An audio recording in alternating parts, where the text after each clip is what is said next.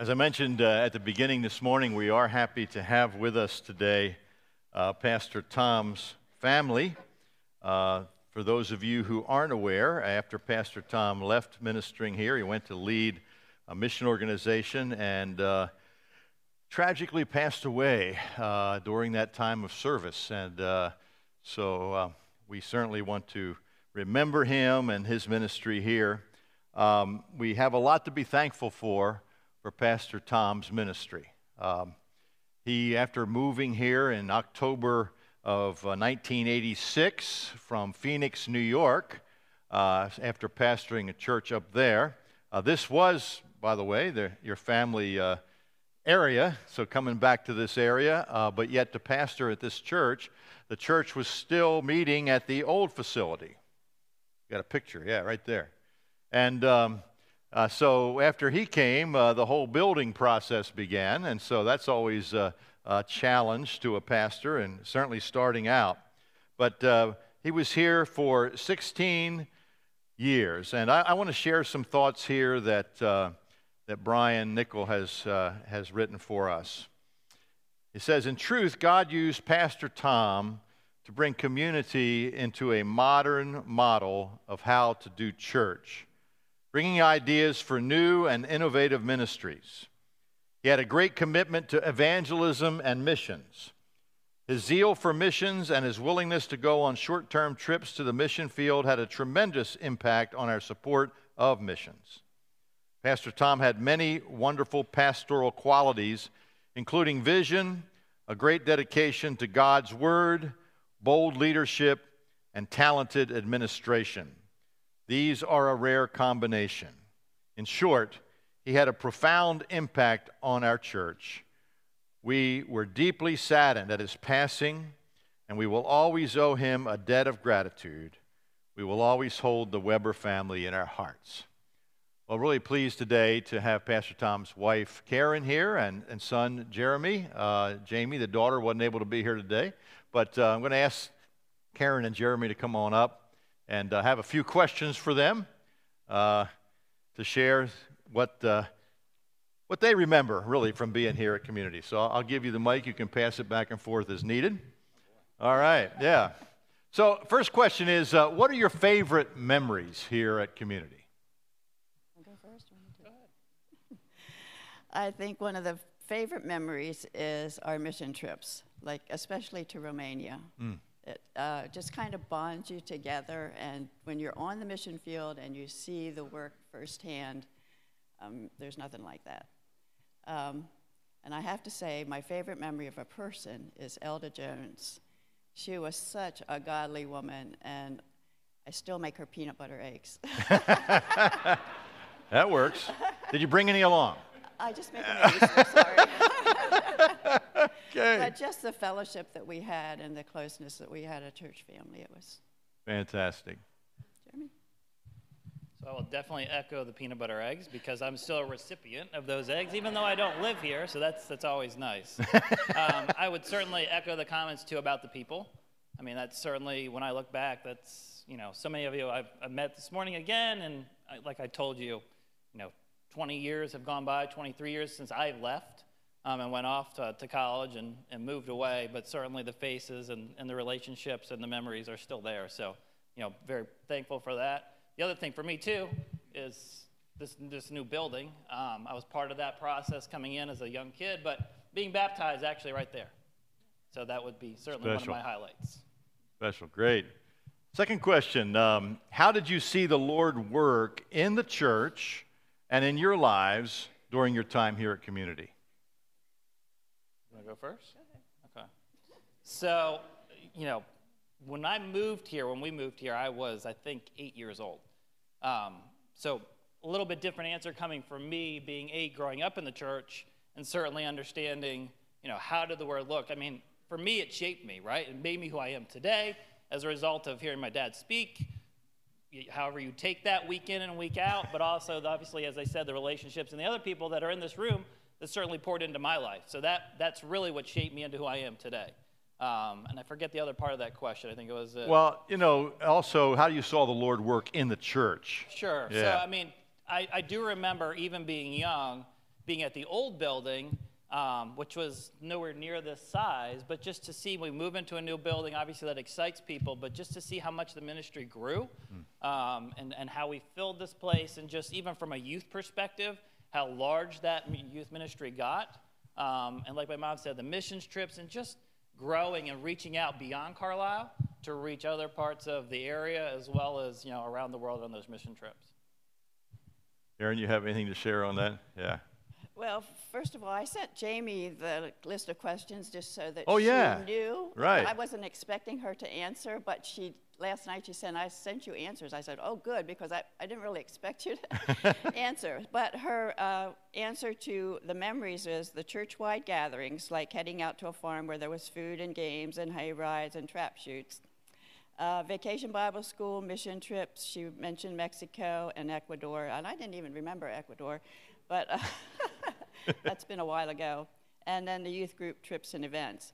And then uh, the second question, she says she was thankful for godly adults and leaders that encouraged me in my walk with the Lord. Uh, she mentioned Sue Ferrer. I don't know if you if you knew the Ferrers or not. She said was one example. Wonderful. Um, I did make some notes. Let me go back there. you know, when you get older, your mind just forgets. So Yeah, but um, you're up to speed. You got the phone thing going on. It's good. Yeah. we're lost without that, right? So, um, like Jeremy said, you know, we first met in the the building in town, the little building, and then just the uh, building, this building, and seeing it grow and I ask you to keep the mic up to you because they can't hear you. Seeing it grow, people uh, coming, um, people growing, um, families. It was, yeah. Mm. Praise the Lord. And I have to say, whenever you get older, you forget some of the those things, but you have the good memories, you know, of the people and the good times here that you remember. Glad you do. That's great. Okay, one other question. Um, this is kind of the other side of the coin, all right? What were some challenges that you faced while here, and how did the Lord use that in your life?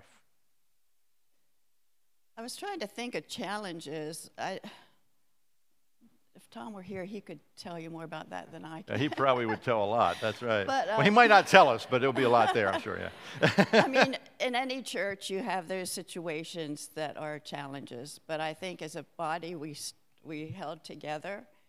Um, the Lord took care of those things. And, you know, we all grew from it and we all um, grew together, I think, through those things. Any challenges? Any challenges that you remember? Yes, I, I think the challenges from my point of view, coming as, like I said, a, a young kid growing up, middle school years, high school years, right? It's the same challenges that we all face, which is, is it my faith? Is it my parents' faith? Hmm. And so it's, it's really making it your own.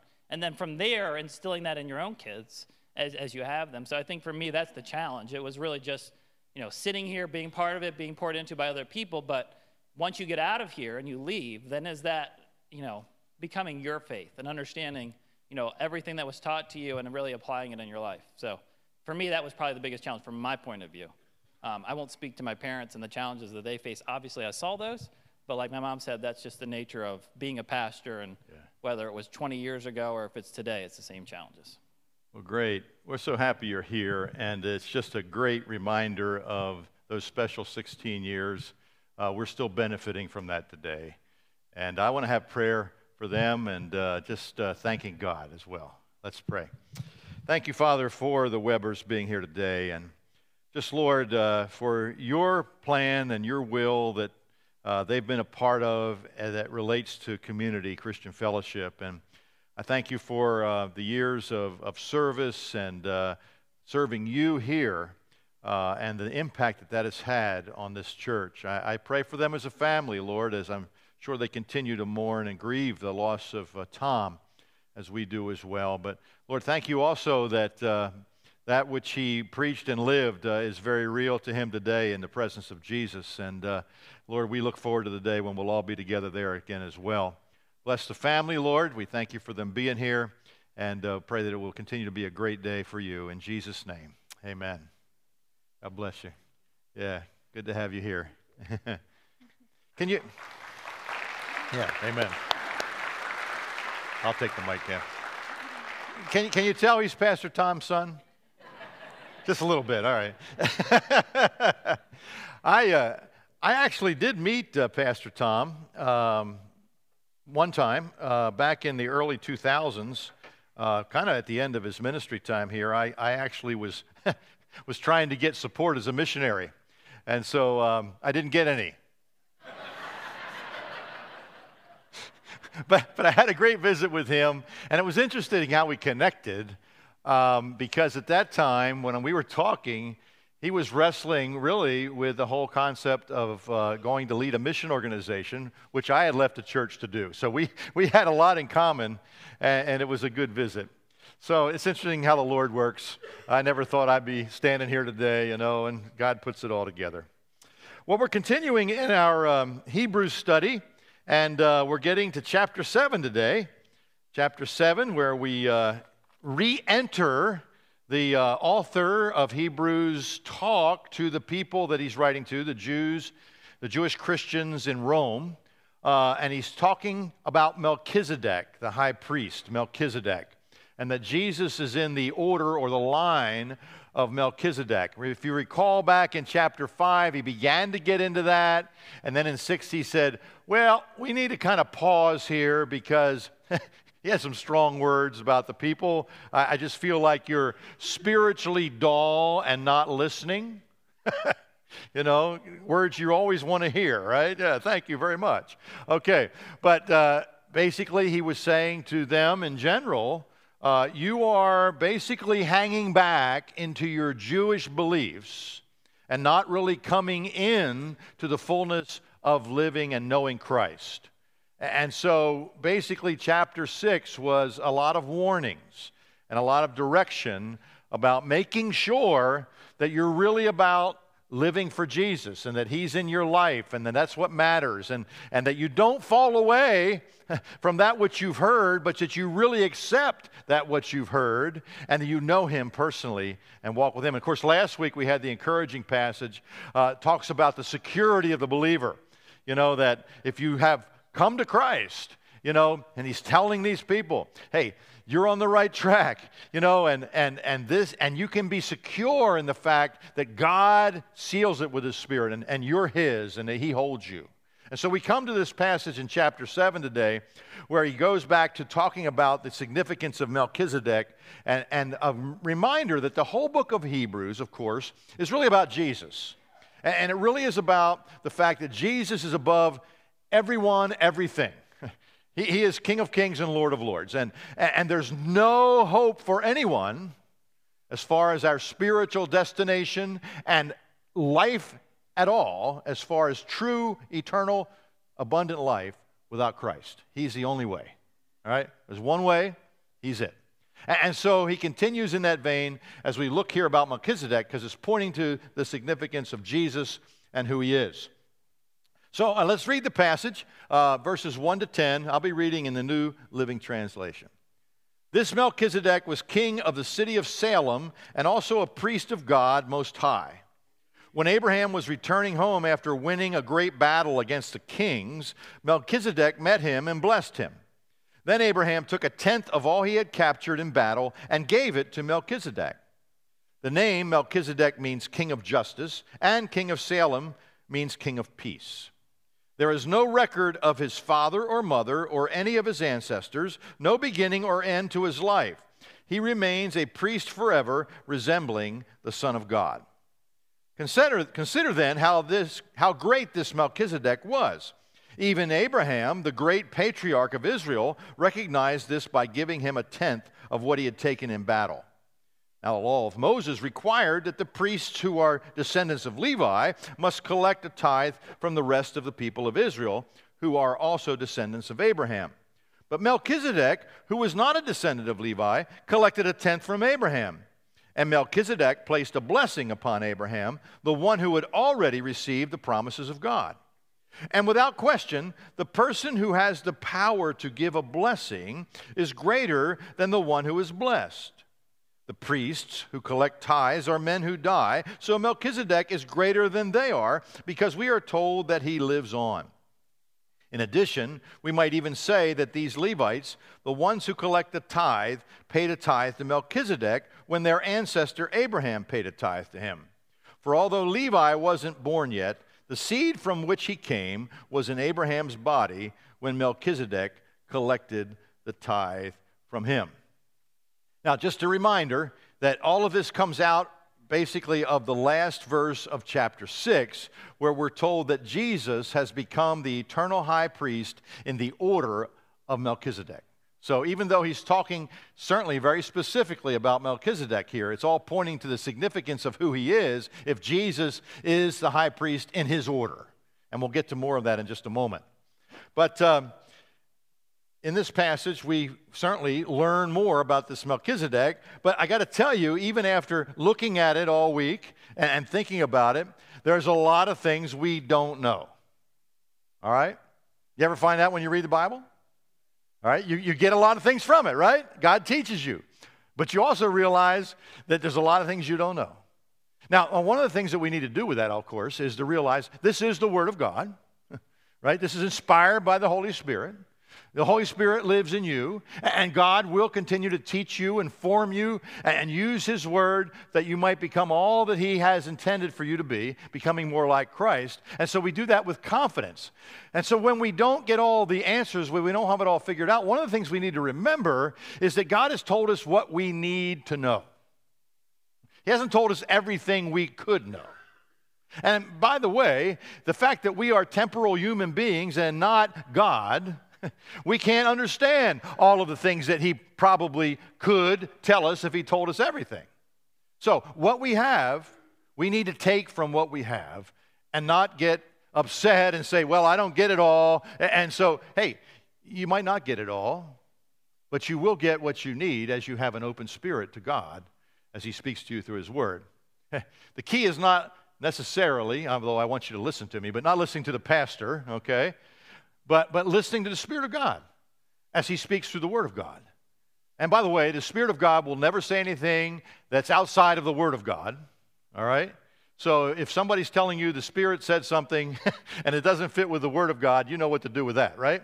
Okay, all right. But, um, but certainly, we need to allow the Word of God to touch us. So, so let's take a look at what we do find here clearly told us in this passage it tells us some things about Melchizedek. It says that he is a king. Right? He's a high priest, but he's also king. As a matter of fact, he gives him a couple of names as king, right? He's the king of Salem. Salem, of course, is, comes from the Greek, I mean, the Hebrew word shalom, okay?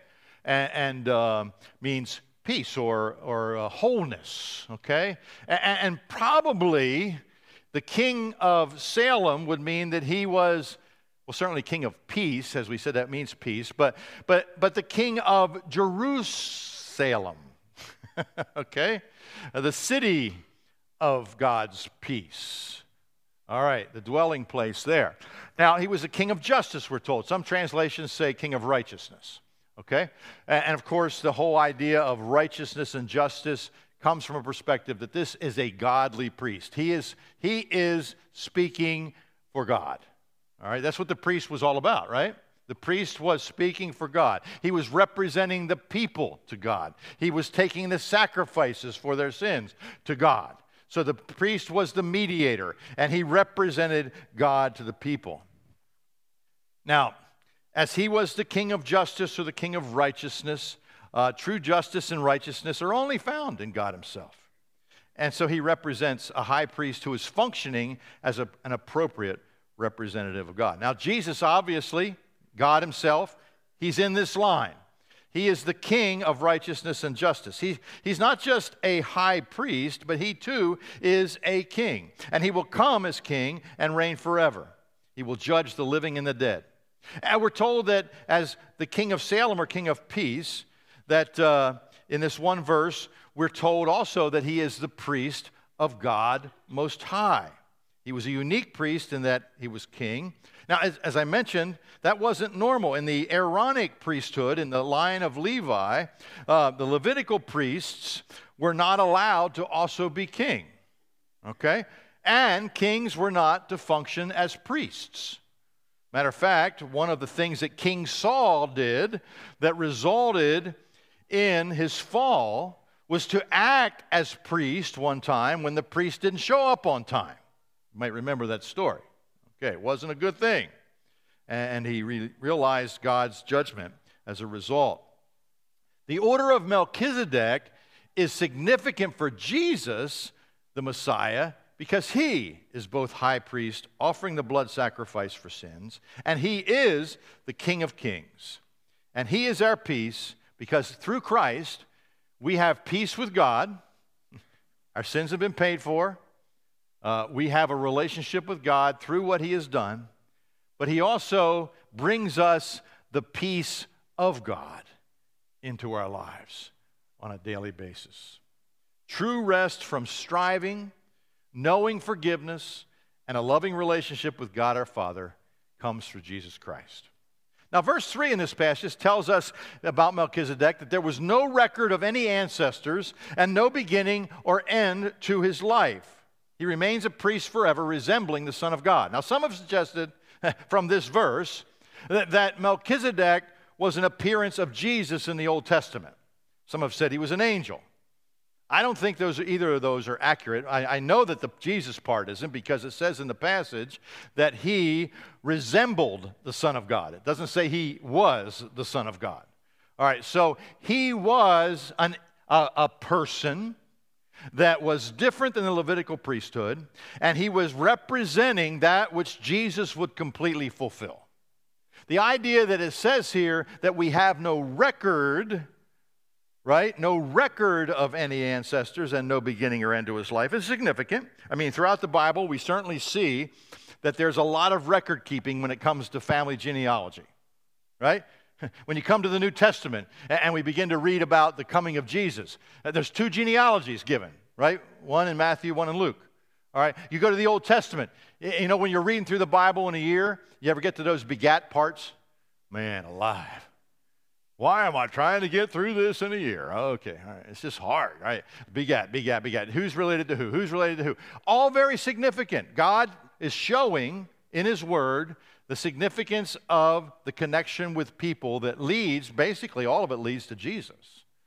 But there's a significance in the culture, particularly the Hebrew culture, of knowing who you're connected to. We're kind of getting back into that more, aren't we? What's that thing online you sign up for and find out who you really belong to? Ancestry.com. Yeah, we, we did some of that stuff. Yeah, okay. We found out some people we didn't want to be related to. No, no, no. oh, okay. Well, that's another side of it. All right. but, but, but here, this says there's no record. Okay? Now, it really isn't saying that he didn't have any parents. You may say, well, this kind of looks like that, Pastor. Well, yeah, it sort of looks like that. But this was a man. He got here by parents, okay? Even Jesus, right, had a human mother, certainly was conceived by the Holy Spirit. But the process of him being here, this Melchizedek, who's not God, all right, he's a, he's a human being, but, but there's no record of his parents. And there's significance in that, as it shows in this passage, because it's pointing to the fact that Jesus is the eternal priest. And so it looks like Melchizedek has no beginning and end. It looks like this priesthood, which by the way is true, is very different than the Levitical priesthood, which was all about being related to somebody. You had to be a part of the Aaronic Aaron, okay, heritage. You had to be in that family line, or you could not be a Levitical priest. You, you, you, couldn't, you couldn't adopt your way in. I mean, it had to be, had to be a blood connection. All right. Well, Jesus is not from that line. Did you know that? Jesus is from the line of Judah. well, it appears that maybe he couldn't be the priest. Well, no. God says, This is my priest. This is the way I do it. I set that up to show you that a human priesthood is not sufficient to take care of your deepest needs. How many times did the priest, I mean, they had to keep doing it, right? As far as the sacrifices. It wasn't like once and done. That was the wonder, and Hebrews will get into this deeper, about the Jesus' sacrifice, once and done, complete. You don't have to have it done again and again. All right? Doesn't say anything about Melchizedek and doing sacrifices, but he was a high priest in God's order. But it was different. It was before, long before the Levitical priesthood. All right? So he's setting the stage for the Messiah. The Messiah comes through this line, the Messiah comes in this way. The Messiah is eternal. The Messiah is forever, no beginning, no end. The Messiah is eternal. That's pretty important, isn't it? I mean, if you're putting your faith in a Levitical priest that dies, and his sacrifice really doesn't take care of your sin condition eternally, I would say you're still in a bad place. But if you put your faith in the ultimate high priest who is eternal, whose sacrifice paid for it all, it's once and done, and you can trust him to still be alive and taking care of you in the heavenlies, like we talked about last week, good place to be. Yeah. All right, so that's what the author is pointing out. And uh, so the lack of record of the things of his heritage and all uh, does not mean that he himself was God, but that he was pointing to Jesus, a priest forever resembling the Son of God.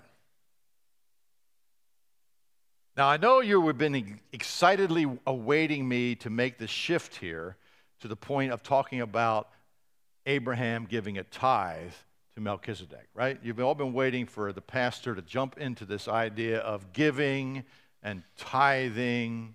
I warned you that I do this at least once a quarter, so this is today, all right? All right, but it's right here. It's here in the passage, right? I'm not making this up, so we can't ignore it. Uh, very interesting teaching in this passage about giving, about tithing. When, when you get to the Levitical process of tithing, as the writer of Hebrews addresses here, it was a system of rules. Okay? All of the people were expected to give a tithe to the Levitical priests, who then took a portion of that tithe and used that for their own living. It supported the priests. Okay? Kind of like today, you're saying, Pastor, yeah, we know, we give, and then you get a portion of it. That's how you live. Okay, right. All right, idea. But the rest of it used for the work of the ministry and then the things that were going on. Well, that was the Levitical system. And it really was, it wasn't called a tax, but it was like that. All right, 10%. That's a tithe, right? 10%. Okay. Um, and so that was the system. By the way, that wasn't in place yet, right? With Melchizedek and Abraham. Abraham had no idea about the Mosaic law. Why is that? he was long before it. Moses wasn't around yet. Okay? So this is before all of that. And so what we find here is Abraham giving a tithe to Melchizedek. And it's so unclear about all of the dynamics of this. I mean, did Abraham know who Melchizedek was before this happened? It doesn't say. But it does say that Melchizedek showed up right after Abraham won this amazing battle. Now, last summer we were going through Abraham's life, and uh, you probably don't remember that sermon. I probably don't either, but okay, I, had, I, I did go back to it, all right? all right. But the story, of course, as it gives here in, in uh, clearly again in this passage in chapter 7, is that there was a great battle against the kings. Uh, the part of the story was that Lot, the nephew, had been captured all right, so Abraham was all about the family connection and freeing his nephew Lot. And in the midst of it, he gathered a group of, I think it was 350 uh, soldiers, and they went out, which was very significant because they were outnumbered. But God blessed his efforts, and they won a great victory. And so Melchizedek shows up right at the time when Abraham has had the victory. And he's got all these spoils from battle. It was like, I think, four or five kings he over, overcame. So it was a lot of spoils from the battle. All right. And so it says that Melchizedek blessed him, right? He met him and blessed him. And it seems like immediate as far as the author here is writing, because it says in the next verse, then Abraham took a tenth of all he had captured in battle and gave it to Melchizedek. A tenth of all the spoils. Huh. Very fascinating to me. There wasn't a law. It wasn't like Abraham said, okay, well, this is, this is what I should do because uh, God has made that clear in some kind of Levitical priest. No, it wasn't even there. This was well before that, and it's an immediate response to his blessing. Abraham seemed to realize that this truly was a king of righteousness, a king of peace, a high priest that was from God, and he realized that the blessing that was being given was a blessing from God, and his immediate response was to take 10% of all the spoils and give it to the priest. Not because of law, but because of blessing.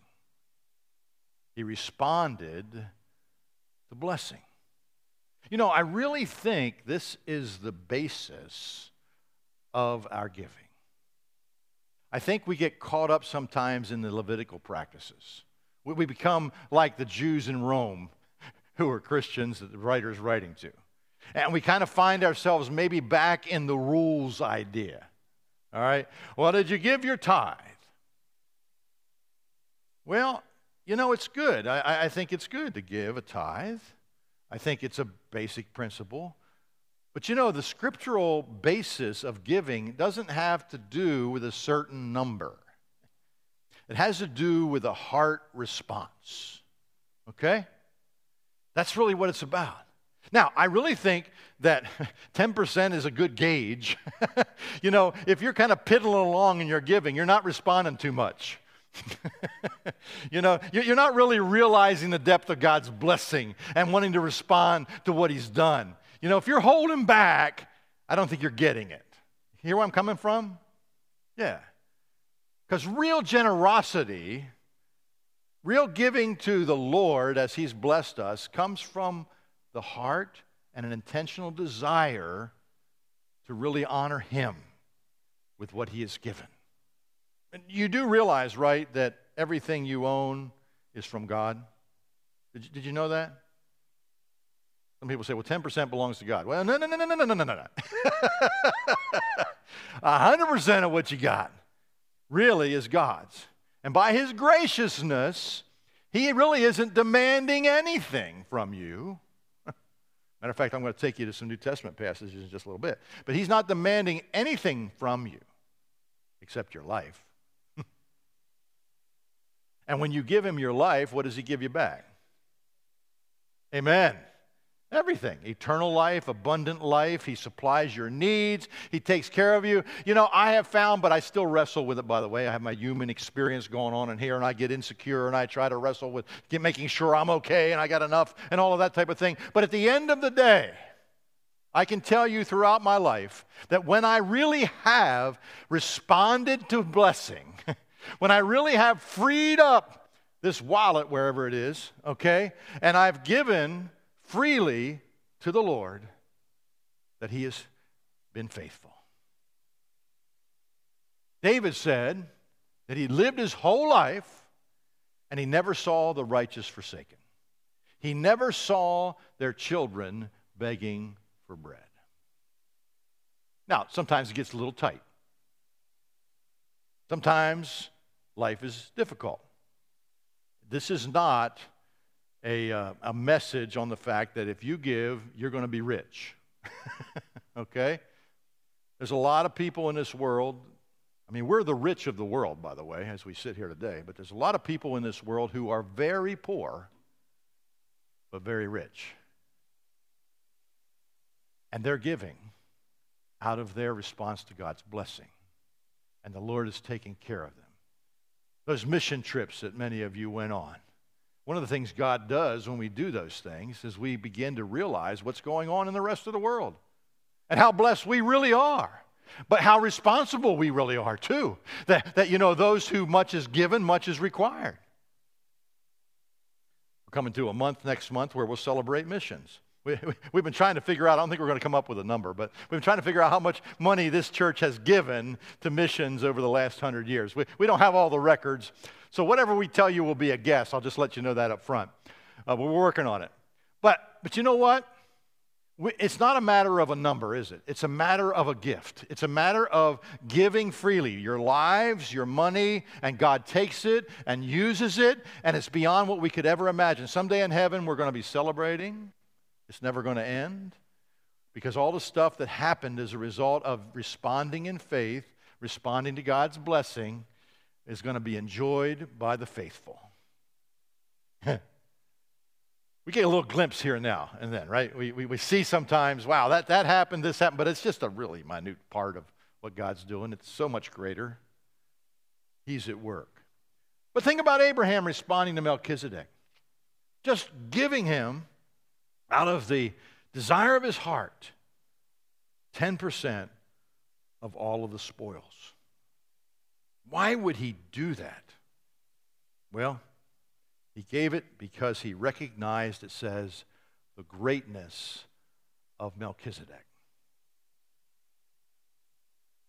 If Abraham responded to the godliness and greatness of Melchizedek in such a dynamic way, how should we respond to the greatness of Jesus, who is in the line and represented by Melchizedek, but is far, far beyond him? you know, as you get to know Jesus, as you see him come in your life and bless you, the natural response is to be one of generosity. And if that's not there, you need to ask the Lord to help you. We all do, by the way.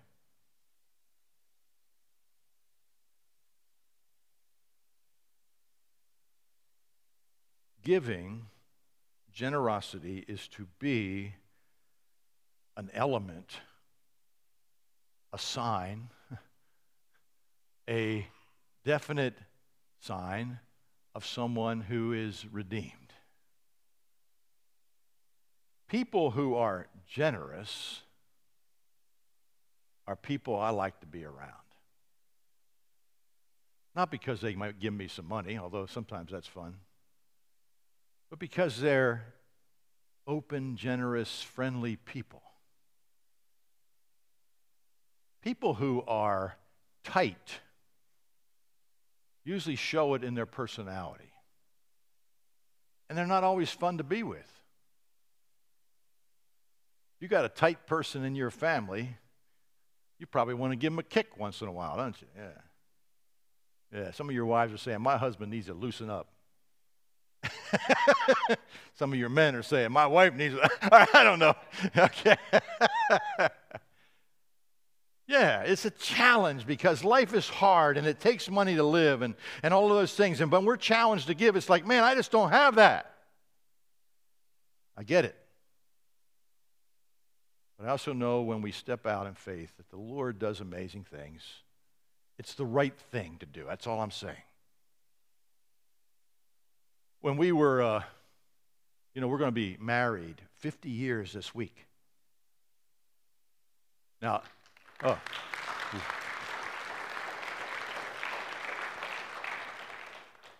There, there's two reasons that we will be married 50 years this week. One of them is the Lord has been good to us, and our commitment to Him is real. We haven't always done it right. But I remember I was thinking this week, I'm looking at my wife when I say this. I was thinking this week, at our wedding reception, um, I played the flugelhorn and Betty played the piano, and we played Savior like a shepherd lead us. My kids think it's weird that we played at our reception, you know.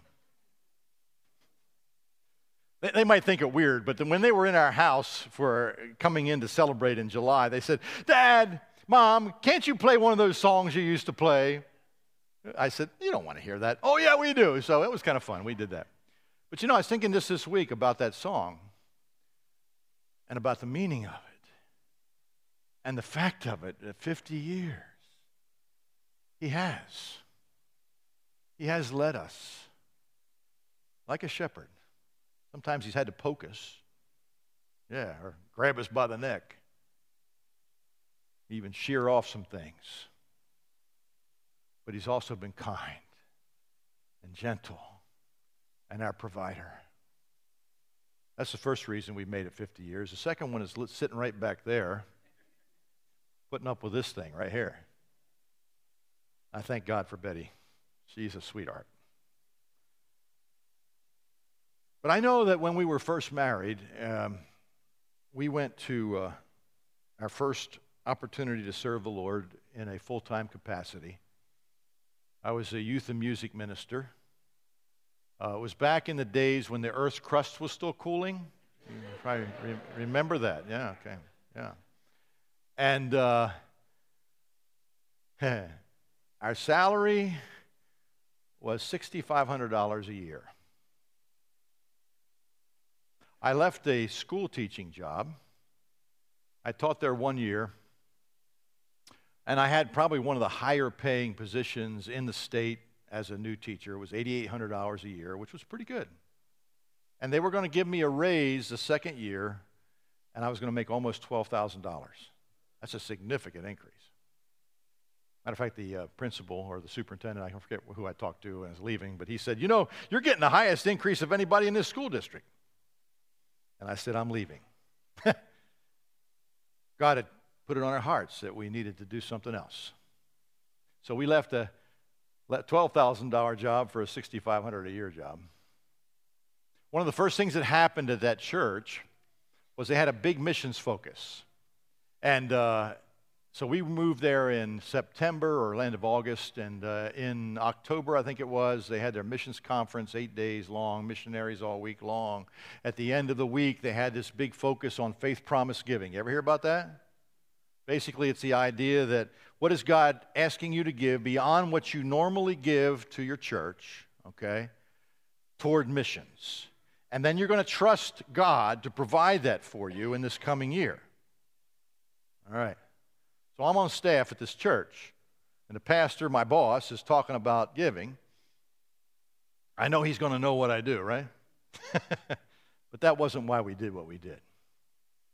We believed what they said was true.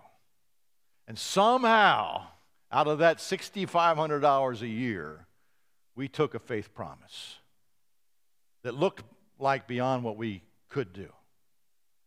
But we trusted the Lord not just saying, okay, Lord, provide that money and we'll give it when you give it. We trusted Him by saying, we're going to give this much every week out of our money and trust you to continue to provide. By the way, I think that's a good way to go because I see some people saying, well, the Lord hadn't provided, so I haven't given anything. No, no, no, no, no, no. All right. You know, God can't steer a parked car, right? So you got to keep driving, okay? And then he'll get you where you need to go, all right?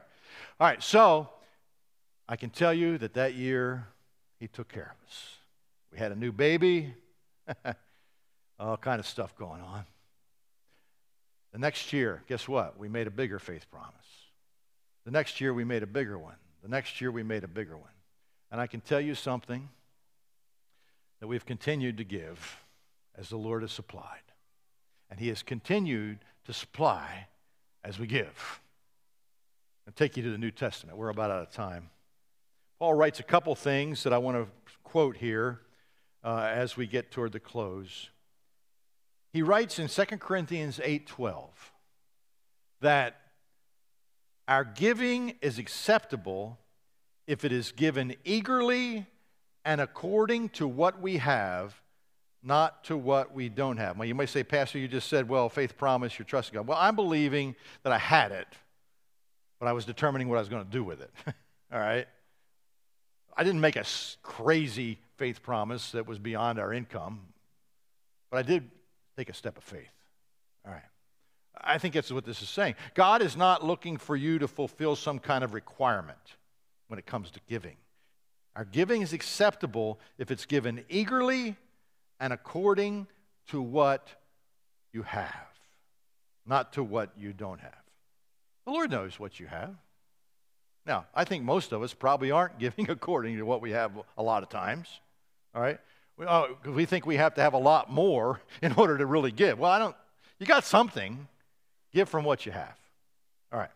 And then, secondly, Paul writes in 2 Corinthians 9 7 that a cheerful giver pleases God.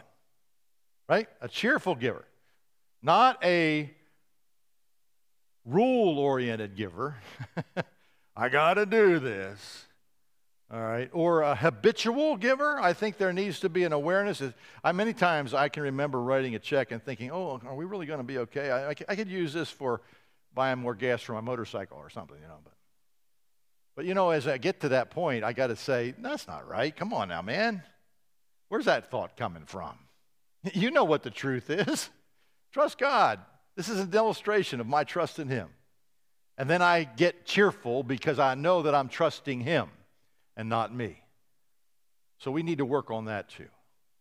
Reluctant giving. So it says to me, though, if you haven't worked that through, don't, don't give if you're reluctant.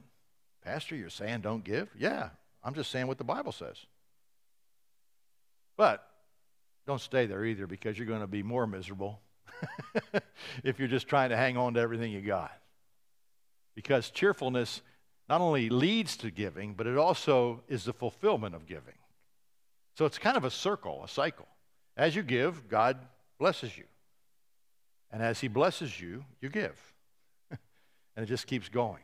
Matter of fact, it says, Paul, in some of the writings here that I just read, if you read on, it says that as you give, God is faithful and He will supply to you so that you might give more to meet the needs. So that's His promise. That's His promise. But I would say if you're not already actively giving out of a response to God's blessing, that you consider doing that. And a good place to start is 10%, by the way. You know, if we were to take your giving records, oh, Pastor, don't do this. I don't know your giving records, by the way, okay? I don't know. So don't think I'm saying something about you specifically. But I've often wondered if I had access to all the giving records and I was able to say to you, okay, so this is 10% uh, uh, of what you're, you're receiving as income. Man, you must be way under the poverty level. think about it. Okay, where are you in that whole process? Because I think generosity goes far beyond 10%. But it's a great place to start if you haven't already. In the Old Testament, in the book of Malachi, God says to the people, Test me in this. Bring your 10% in and see if I don't overload you with my blessings. Wow, that's quite a challenge from God, isn't it? But we're beyond that, aren't we? We're in the new covenant. But I think that freedom leads us to beyond it too. That the free giving comes from the fact that we realize the depth of God's blessing. We're like Abraham. We're to be like Abraham, to respond to blessing by giving. 2 Corinthians chapter 9 verse 8 says, God will generously provide all you need. Did you hear that? How much? How much will God provide? All you need. I think he even gives us some want too, don't you? Doesn't promise that, but I've certainly seen him provide a lot more than I need. He is good we respond to his blessing. You will always have everything you need, it says, and plenty left over to share with others. Great promise. Let's pray. Lord, you're good. You are so good. As we recognized the Weber's ministry here today, I know what we talked about from this passage is very relevant. We're, we're in this building. We're in this building that people gave money to make happen. They stepped out in faith and believed that you would supply. I believe there could be many testimonies here this morning of that truth. That there were gifts that were given that was like, okay, this is beyond what I normally would do, but I'm responding to God's blessing. And I, I believe this is His time. And I'm stepping out, and, and, and I'm sure I'm sure there's not a regret. Because I know that you are true to your word and that you continue to bless. May we, we be those that respond to your blessing with a generous heart for your glory. In Jesus' name, amen.